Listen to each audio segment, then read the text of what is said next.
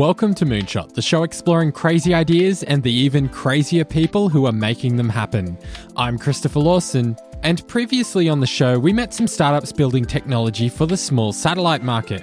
And when we explored those businesses, one company kept popping up, and that was Rocket Lab a company which has built a rocket launch facility on the east coast of New Zealand.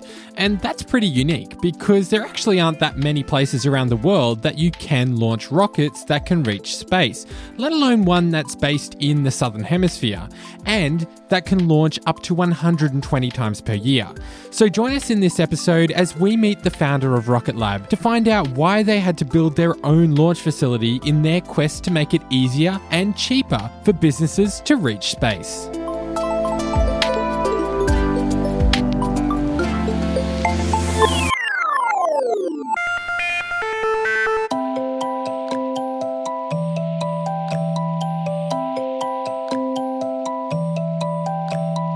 I've always been interested in space as long as I can remember. So, um, you know, it was probably, um, you know, my father taking me outside and actually showing me a satellite in the sky um, and uh, and you know looking at looking at this thing that man had put up there, this little star whizzing across the sky, and then kind of you know as a as a as a young kid starting to ask the big questions. Well, what are all these other stars? The sun. Do they have planets? Oh, they probably have planets. Or people on those planets? Maybe. Um, so for me, it was, you know, I don't know what age it was, but very, very young. Um, know, it, it's always just been such a fascinating thing, and and uh, you know, look, people people fully understand, you know, where they live, you know, what city they live in and what country they live in, but actually we, we live in a solar system and a universe. It's, it's you know, for me, it's always just been fascinating. This is Peter Beck the CEO and founder of New Zealand based Rocket Lab, a company building launch vehicles for small satellites the mission of Rocket Lab is, is to democratize access to space. So um, the, the, small satellite industry is, is growing at, a, at an exponential rate. Uh, and we see large geosynchronous platforms uh, disaggregating into a number of small satellites. But the problem is is launch uh, launch cost, but more importantly, launch frequency.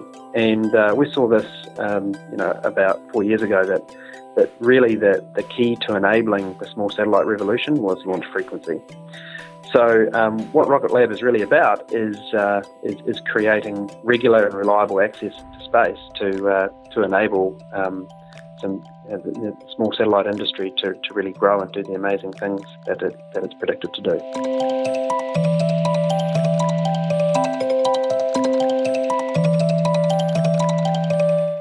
Now, if the mission of Rocket Lab sounds a little familiar, that's because we mentioned them in one of our previous episodes looking at new space. Rocket Lab is aggressively chasing the launch market for small satellites, and they're a couple of years ahead of companies like Gilmour Space Technologies and also Virgin Orbit.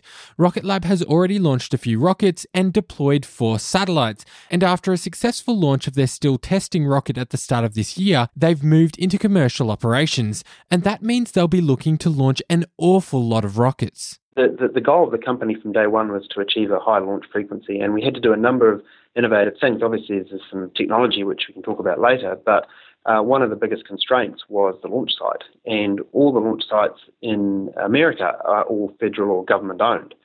So we needed to uh, we needed to find a way um, of uh, of you know creating the world's first private orbital launch range, and um, you know if you look at America, there's a lot goes on there. There's a lot of shipping traffic and there's a lot of um, aircraft traffic. It's very difficult to achieve both launch frequency but also launch azimuth, so the direction that you need to put stuff on an orbit. So we, we sort of stood back and looked at the problem and said, well, um, how can we solve that problem? And uh, ultimately, we had to go to a different country to solve that, and uh, that was that was New Zealand. You know, when you're talking about launching stuff into space, a, a, small island nation in the middle of nowhere is exactly what you need, and that's what we had. You know, after we completed uh, all of the, the regulatory processes, um, the launch site is licensed to launch every 72 hours. That, that, that's an incredible frequency. There's probably no other launch site on Earth that could do that many launches. No, that, that's that's true. Yeah, no, and, and, it's you know it's the only private orbital launch site um, operational in the world today and uh, it, it, was fundamental to to the whole vision of the company, which was to you know provide access And, um, you know, every 72 hours sounds like a lot, but when you talk about air travel, you know, commercial air travel, it, it's, it's very infrequent. But, um, you know, for the space industry, that, that, that's a lot. And, you know, when you're looking at constellations of, you know, tens, if not hundreds of satellites, then that's, that's the kind of frequency you need to be able to service the infrastructure.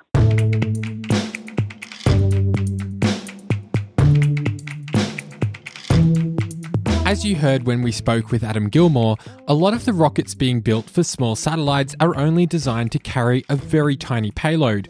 Gilmour is designing his rockets to carry payloads of up to 400 kilograms, and Rocket Labs is even smaller, with a maximum payload of around 225 kilograms.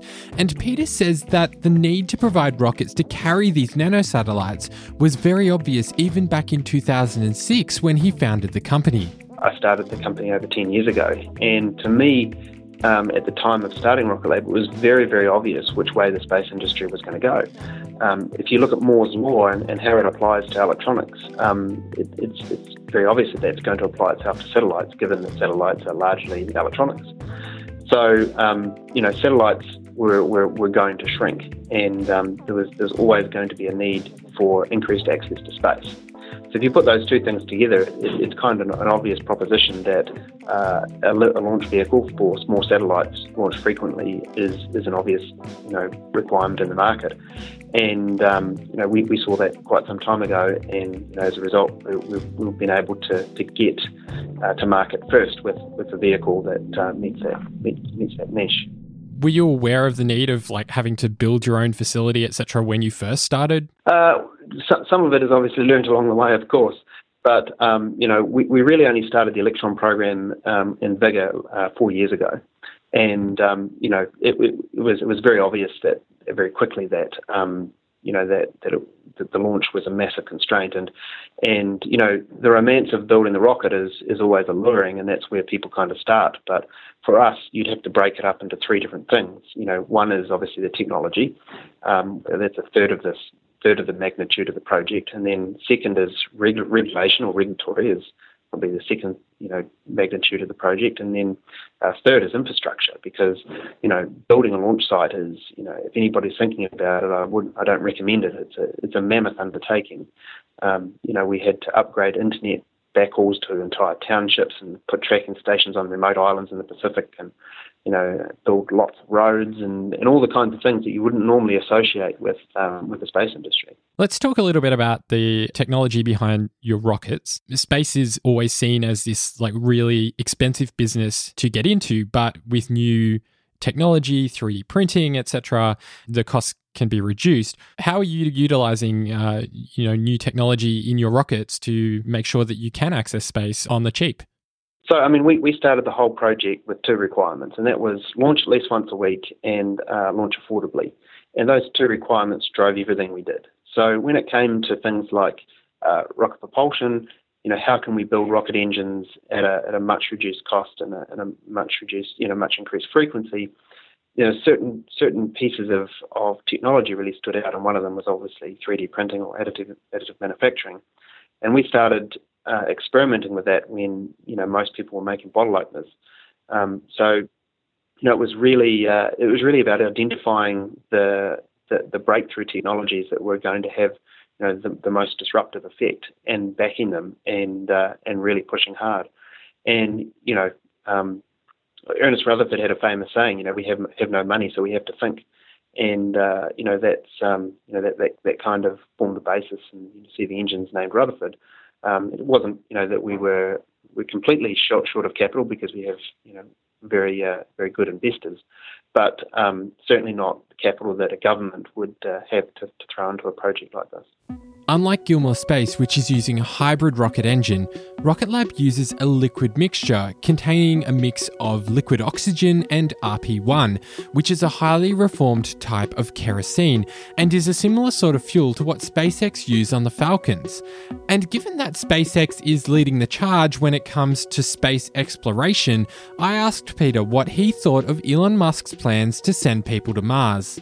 Oh, I think it's inspiring for everybody. Um, you know, for us, um, what we're more focused on, obviously, is and where we think we can have a greater impact than human spaceflight is to uh, you know to actually build infrastructure on orbit that uh, that that affects everybody um, down on Earth on a daily basis. Um, going to Mars is an incredibly noble and exciting thing, and um, you know I'm sure we're going to get there um, get there with, with Elon in front.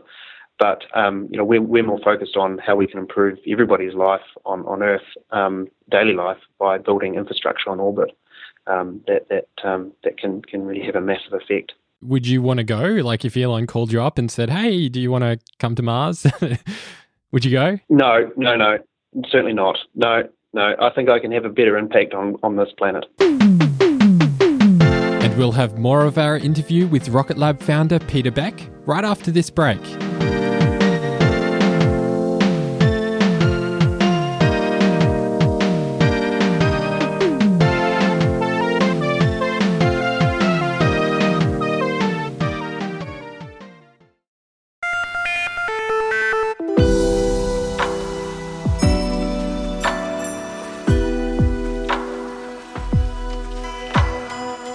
Welcome back to Moonshot. I'm Christopher Lawson, and in this episode, we're speaking with the founder and CEO of Rocket Lab, Peter Beck. Now, one of the questions which always comes up whenever anybody speaks about space is the cost. Space is expensive, even if you're doing it on the cheap. So, I wanted to know how you actually fund a space program if you're a private company. Yeah, well, I mean, it's, it's like uh, it's like you know building your team. You know, building your investors group is exactly like building building your team, and your company is who you hire.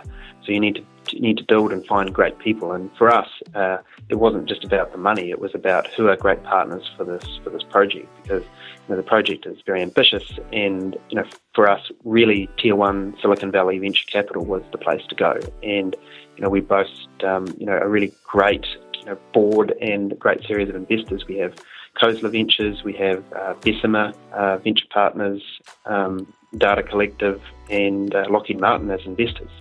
So a very, you know, a very, very strong and, and powerhouse group of folks who generally only look at, um, if you talk about the Silicon Valley guys, they, they only you know, the tier ones are interested in the next Googles and next Facebooks. They're, they're the guys that um, that really go after the big opportunities, and you know, have to have those guys as part of the company is, is really important.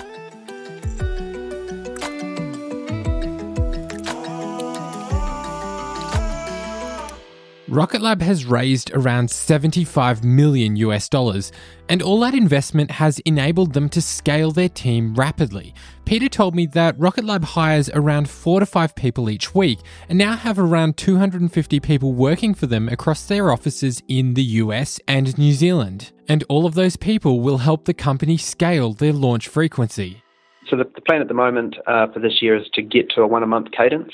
Um, and if we can achieve that, then uh, you know that's uh, that, that's a fair way uh, to what most countries can do. Um, and then the following year, uh, we'll go every two weeks, which will see us um, you know, launching the most amount of stuff, um, most amount of spacecraft uh, to orbit than, than than anybody else. The New Zealand government has approved up to 120 launches per year, which is a huge amount. And unlike SpaceX, Rocket Lab is planning to just throw away all those rockets after every launch.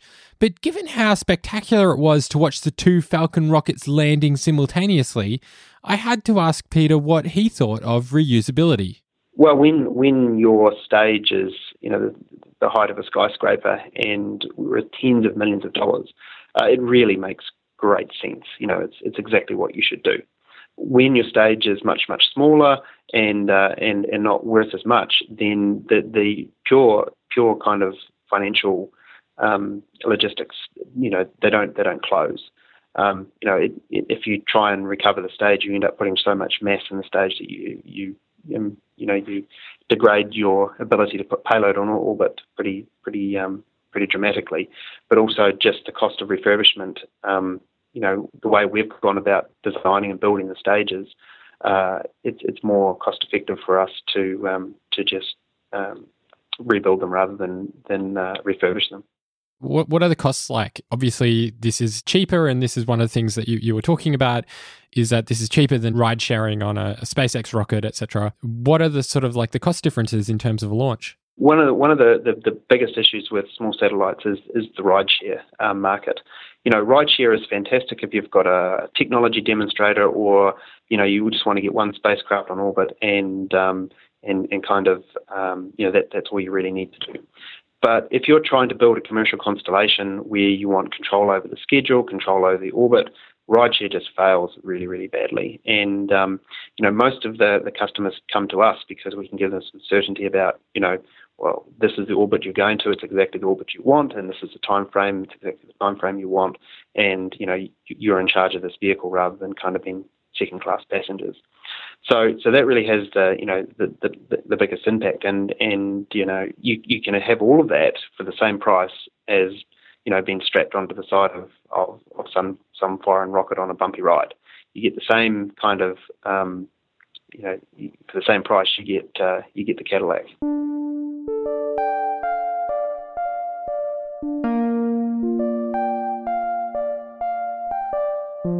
The top of the show, Peter spoke about this childhood fascination with space, which I think is something that actually many people have in common.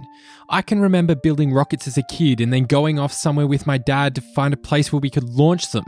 But for Peter, that fascination runs at another level. He was so captivated by space that he actually got into the industry and then built a rocket company. So I asked Peter what he actually loves about space.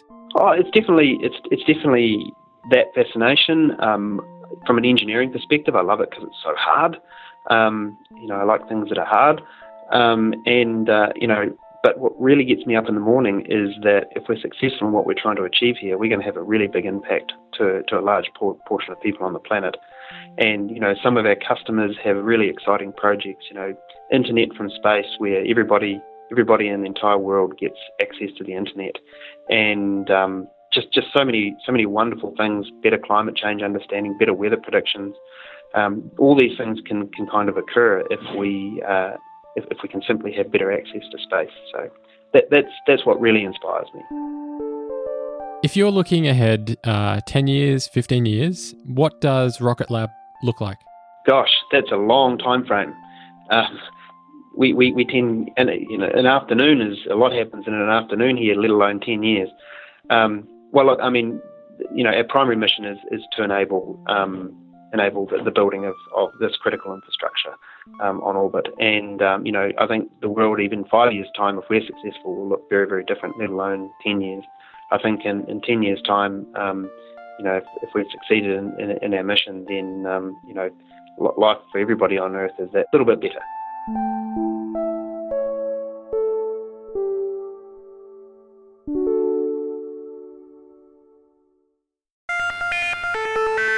Thanks for joining us for another episode of Moonshot. If you love what we're doing, then send us an email to moonshot at lawson.media. And please make sure that you share the show with your friends. It's really the best way of helping us grow our audience.